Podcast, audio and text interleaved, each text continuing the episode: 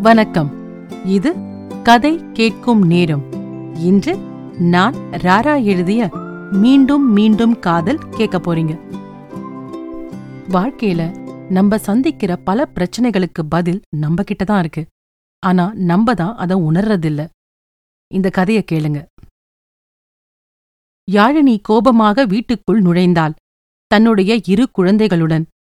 யாழினி அம்மா அவள் முகத்தை பார்த்து அவள் கோபமாக இருக்கிறாள் என்று புரிந்து கொண்டாள். யாழினி நேரே வந்து சோபாவில் அமர்ந்து கொண்டாள். வா யாழினி. குட்டீஸ் எப்படி இருக்கீங்க? பாட்டிக்கிட்ட வாங்க. என்று குழந்தைகளை அழைத்தாள் யாழினி அம்மா.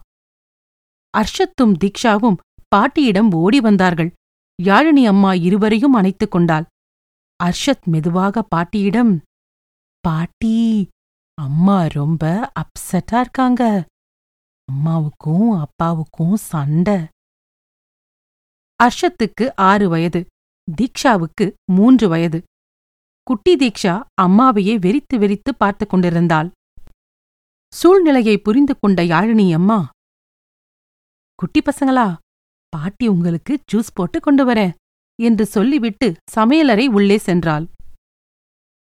அர்ஷத் மேஜையில் இருந்த டிவி ரிமோட்டை எடுத்து டிவியை ஆன் செய்தான். சோபாவில் அமர்ந்திருந்த யாழினி சமையலறைக்குப் போனாள். அம்மா நான் வந்திருக்கேன். என்னை எப்படி இருக்கேன்னு கேட்க மாட்டியா? என்று கடிந்து கொண்டாள் யாழினி.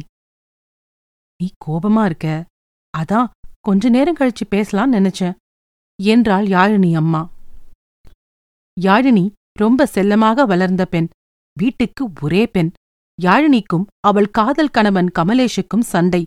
அதுதான் அவள் கோபத்திற்கு காரணம். இதுவரை யாழினி பெரிதாக தன் கணவன் கமலேஷ் பற்றி அம்மாவிடம் குறை கூறியது கிடையாது. ஏனென்றால் கமலேஷை அவள் அப்பாவிற்கு பிடிக்கவில்லை. அவள் பிடிவாதமாக இருந்து அவனை மணமுடித்தாள். அதனால் அம்மாவிடம் கூட கமலேஷை பற்றி எதுவும் பெரிதாக சொல்ல மாட்டாள். ஆனால் இன்றோ பெரிய குறைமூட்டையுடன் வந்தாள். அவள் அம்மா சரி முதல்ல உட்காரு. பசங்களுக்கு ஜூஸ் கொடுத்துட்டு உனக்கு காப்பி போட்டு தரேன் என்று சொன்னாள். டிவி பார்த்து கொண்டிருந்த அர்ஷத்துக்கும் தீக்ஷாவுக்கும் ஜூஸை கொண்டு வந்து கொடுத்தாள் யாழினி அம்மா. அர்ஷத் ஒன்றும் பேசாமல் வாங்கிக் கொண்டான். தீக்ஷா பாட்டி என்ன ஜூஸ் இது? என்று தன் மழலை மாறாத குரலில் கேட்டாள். வாட்டமெலாண்டா செல்லம் என்றாள் யாழினி அம்மா. எனக்கு என்ன வேணும்னு என்கிட்ட கேட்க மாட்டியா பாட்டி? எனக்கு ஆரஞ்சு ஜூஸ் தான் பிடிக்கும். என்று சொன்னாள் தீக்ஷா.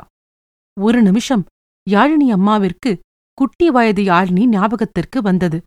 அவளும் தனக்கு இதுதான் வேண்டும் என்பதில் குறிப்பாக இருப்பாள். யாழினி அம்மா சிரித்துக்கொண்டே பட்டு இப்ப இத குடி. பாட்டி உனக்கு அப்புறம் ஆரஞ்ச் ஜூஸ் போட்டுத் தரேன் என்று சொல்லிவிட்டு காப்பி போட உள்ளே சென்றாள். காப்பி போட்டு யாழினி கையில் கொடுத்துவிட்டு இப்ப சொல்லு என்னாச்சு? அவனுக்கும் எனக்கும் இப்பெல்லாம் ஒரே சண்டை. எப்ப பார்த்தாலும் கோபமா இருக்கான். எரிஞ்சு எரிஞ்சு வேற விழறான். பக்கத்து வீட்டு திவ்யாவை பார்த்தா மட்டும் ஈன்னு இழிக்கிறான். என்ன தவிர எல்லா பொண்ணுகிட்டயும் நல்லா பேசுறான் என்று யாழினி மூச்சு விடாமல் பேசி முடித்தாள். உன்ன ஒன்னு கேக்கட்டுமா? திவ்யா புருஷன்கிட்ட நீயும் நல்லா தான் பேசுற. இதோ நம்ம பக்கத்து வீட்டு ரமேஷ் கிட்ட கூட நீ நல்லா பேசுற. அம்மா நான் பேசுறதும் அவன் பேசுறதும் எப்படிமா ஒன்னாகும் என்று அம்மாவை இடைமறைத்து பேசினாள் யாழினி. நீ பேசினா தப்பில்ல. அதே அவன் செஞ்சா தப்பா? நம்ம எல்லார்கிட்டயும் சகஜமாதான் பேசுவோம். புரியுதா? யார பார்த்தாலும் மூஞ்சிய திருப்பிக்கிட்டு போக முடியாது. சரி அத விடு. குழந்தைய பாத்துக்கத்தானே நான் வேலைக்கு போகல. இப்ப சும்மா சும்மா வீட்ல தானே இருக்கேன்னு சொல்றான்.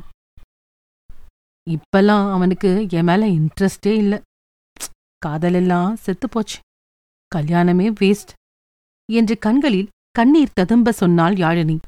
யாழினி அம்மா அவள் அருகே வந்து அவள் தலையை கோதிவிட்டு பொறுமையான குரலில் பேசினாள். கல்யாணம் வெறும் காதல் காமம் இல்லம்மா. அப்போ ஒருத்தர ஒருத்தர நல்லா புரிஞ்சுக்கணும் இல்லையா? அவன் என்ன புரிஞ்சுக்கவே இல்லையம்மா? என்றாள்.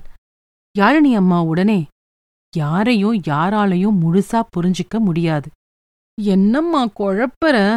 என்று விசும்பிக் கொண்டே சொன்னாள் யாழினி. யாரு எப்படி ஒரு விஷயத்த பாப்பாங்கன்னு உன்னால ஓரளவுக்கு தான் அனுமானிக்க முடியும். ஆனா ஒருத்தர் என்ன நினைக்கிறாங்க எப்படி ரியாக்ட் பண்ணுவாங்கன்னு உன்னால ஹண்ட்ரட் பர்சன்ட் சொல்ல முடியாது. இதுதான் நீ புரிஞ்சுக்கணும் என்றாள் யாழினி அம்மா. கல்யாணம் காதல் இல்லைங்கிற காமம் இல்லைங்கிற புரிதலும் இல்லைங்கிற அப்போ எதுதான் கல்யாணம்? வெறும் சண்டை சச்சரவு தானா? பத்து நிமிஷத்துக்கு மேல எதை பத்தி பேசினாலும் சண்டை தான். அவ்வளோதான் கல்யாணமா? நான் கல்யாணம் வெறும் காதல் காமம் இல்லைன்னு தான் சொன்னேனே தவிர காதலே இல்ல காமமே இல்லைன்னு சொல்லல. ஒருத்தரை முழுசா ஒத்துக்கணும். அவங்கள அவங்களாவே பார்க்கணும். நம்ம எப்படி அவங்க இருக்கணும்னு நினைக்கிறோமோ அப்படி பார்க்கக்கூடாது. சத்தியமா புரியலமா என்றாள் யாழினி விசும்பலை நிறுத்திவிட்டு. உனக்குள்ள கமலேஷ பத்தின ஒரு பிம்பம் உருவாக்கி வச்சிருக்க. அவன் இப்படிதான் இருப்பான் இப்படித்தான் நடப்பான். அந்த பிம்பம் இல்லாம அவனை பார் என்றாள் யாழினி அம்மா. அம்மா அப்போ எதிர்பார்ப்பே இல்லாம இருக்கணும்னு சிம்பிளா சொல்லு. எப்படிமா எந்தவித எதிர்பார்ப்பும் இல்லாம இருக்க முடியும்? எதிர்பார்ப்பு மட்டும் இல்ல. எந்தவித அனுமானமும் செய்யாம வாழப் பழகணும். கல்யாணத்துக்கு முன்னாடி கமலேஷ் எவ்வளவு பிடிக்கும்னு நீ என்கிட்ட சொல்லியிருக்க. அவ என்ன செஞ்சாலும் அழகுன்னு சொல்லுவ என்று கனிவாக சொன்னாள் அவள் அம்மா. தெரியாம சொல்லிட்ட. அழிச்சிடு. தப்பு பண்ணிட்ட. நான் அவனை கல்யாணமே செஞ்சிருக்க கூடாது. கல்யாணம் செய்யாம இருந்திருந்தா காதல் அழகான நினைவுகள் மட்டும் இருந்திருக்கும். இப்ப பாரு கொஞ்சின வாயாலேயே பேயி பிசாசு லூசுன்னு திட்டி சண்டை. அப்பவே ஸ்ரீதர் நிறைய லவ் லெட்டர் கொடுத்தான்.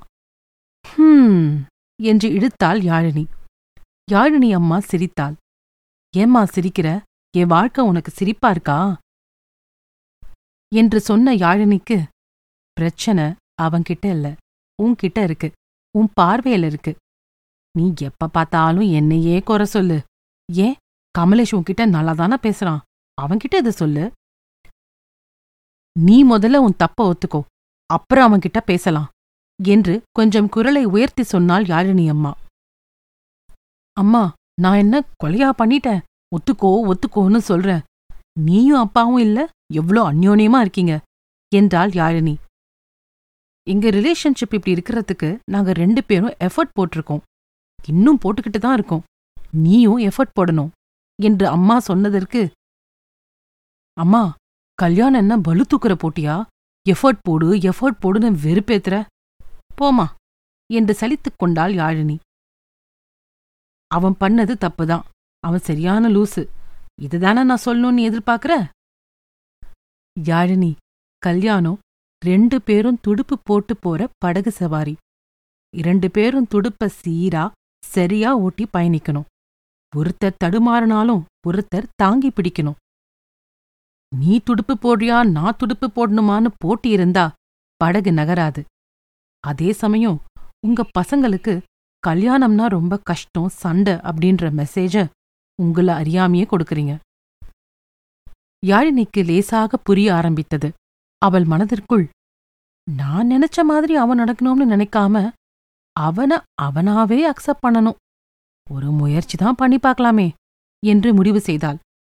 அம்மா நான் வீட்டுக்கு போறேன் என்று புறப்பட்டாள். யாழினி அம்மா அவளை தடுக்கவில்லை.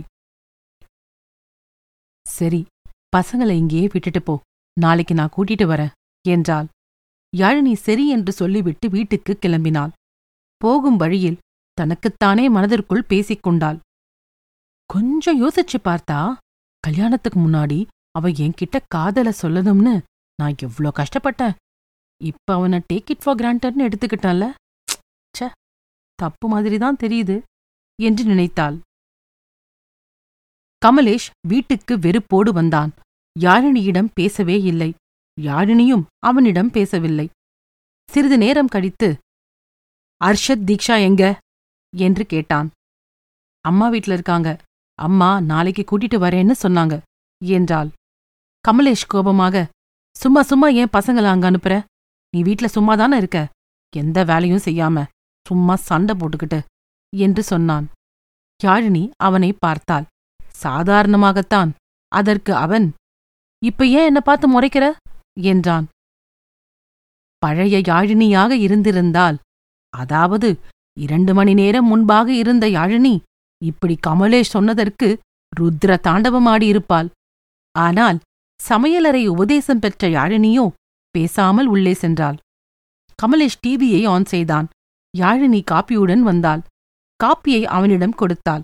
அவன் காப்பியை வாங்கி குடித்துவிட்டு உள்ளே போய் லேப்டாப்பை திறந்து வேலை செய்ய ஆரம்பித்தான்.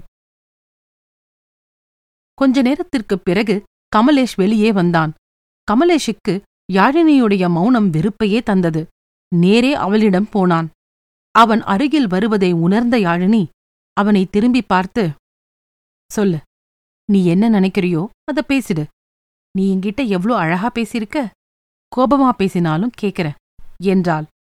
அவன் கொஞ்சம் தனிந்தான் திரும்ப எதுவும் பேசாமல் உள்ளே சென்றான். இதை அவளிடம் அவன் எதிர்பார்க்கவில்லை. அவள் சண்டைக்கு வருவாள் என்பது அவனுடைய அனுமானம். திரும்ப வேலையை செய்ய ஆரம்பித்தான். கொஞ்ச நேரம் கழித்து அவன் சாப்பிட வெளியே வந்தான். யாழினி அவனுக்கு பிடித்த அரிசி பாயாசம் செய்திருந்தாள். ஏன் இன்னைக்கு பாயாசம் திடீர்னு? நான் கோபமா இருக்கிறத செலிப்ரேட் பண்றியா? கேட்ட உபதேசத்தை சிறிதும் கைவிடக் கூடாது என்று நினைத்த யாழினி எனக்கு ஒருத்தரை ரொம்ப பிடிக்கும். இப்பவும் பிடிக்கும். இப்ப என்ன சொல்ல வர? என்றான் கமலேஷ். எப்பவுமே பிடிக்கும். எப்படி இருந்தாலும் பிடிக்கும். ஷேவ் பண்ணாம கிட்ட வந்தாலும் பிடிக்கும்னு சொல்ல வந்தேன். என்று சொல்லிவிட்டு அவனிடம் பதிலை எதிர்பாராமல் எதுவும் எதிர்பார்க்காமல் அவள் உள்ளே போய் வேலைகளை செய்ய ஆரம்பித்தாள். அரை மணி நேரம் போனது. அவள் எல்லா வேலைகளையும் முடித்துவிட்டு அசதியாக இருந்ததால் படுக்கை அறைக்குள் வந்தாள். திடீரென்று அவளுக்கு மூச்சு திணறியது. கமலேஷ் அவளை இறுக அணைத்து ஒரு கணம் இடைவேளியின்றி முத்தமிட்டதில் அவளுக்கு மூச்சு திணறியது. முத்தமழை முடிந்தவுடன் கமலேஷ் அவள் காதருகே வந்து மெதுவாக ஷேவ் பண்ணிட்ட என்று சொன்னான். கண்கள் சந்தித்தன. இருவரும் ஒன்றும் பேசவில்லை. யாரும் யாரிடமும் மன்னிப்பு கேட்கவில்லை. சற்று நேரம் நின்றிருந்த முத்தமழை மீண்டும் தொடங்கியது. தடுமாறி நின்ற படகும் இப்போது சீராக ஓடத் தொடங்கியது. துடுப்பு இருவர் கையிலும். மீண்டும் மீண்டும் காதல். கதை கேட்டதற்கு நன்றி. கதை எழுதியவர் ராரா. இன்னொரு கதையுடன் உங்களை மீண்டும் சந்திக்கிறேன். நன்றி ராரா.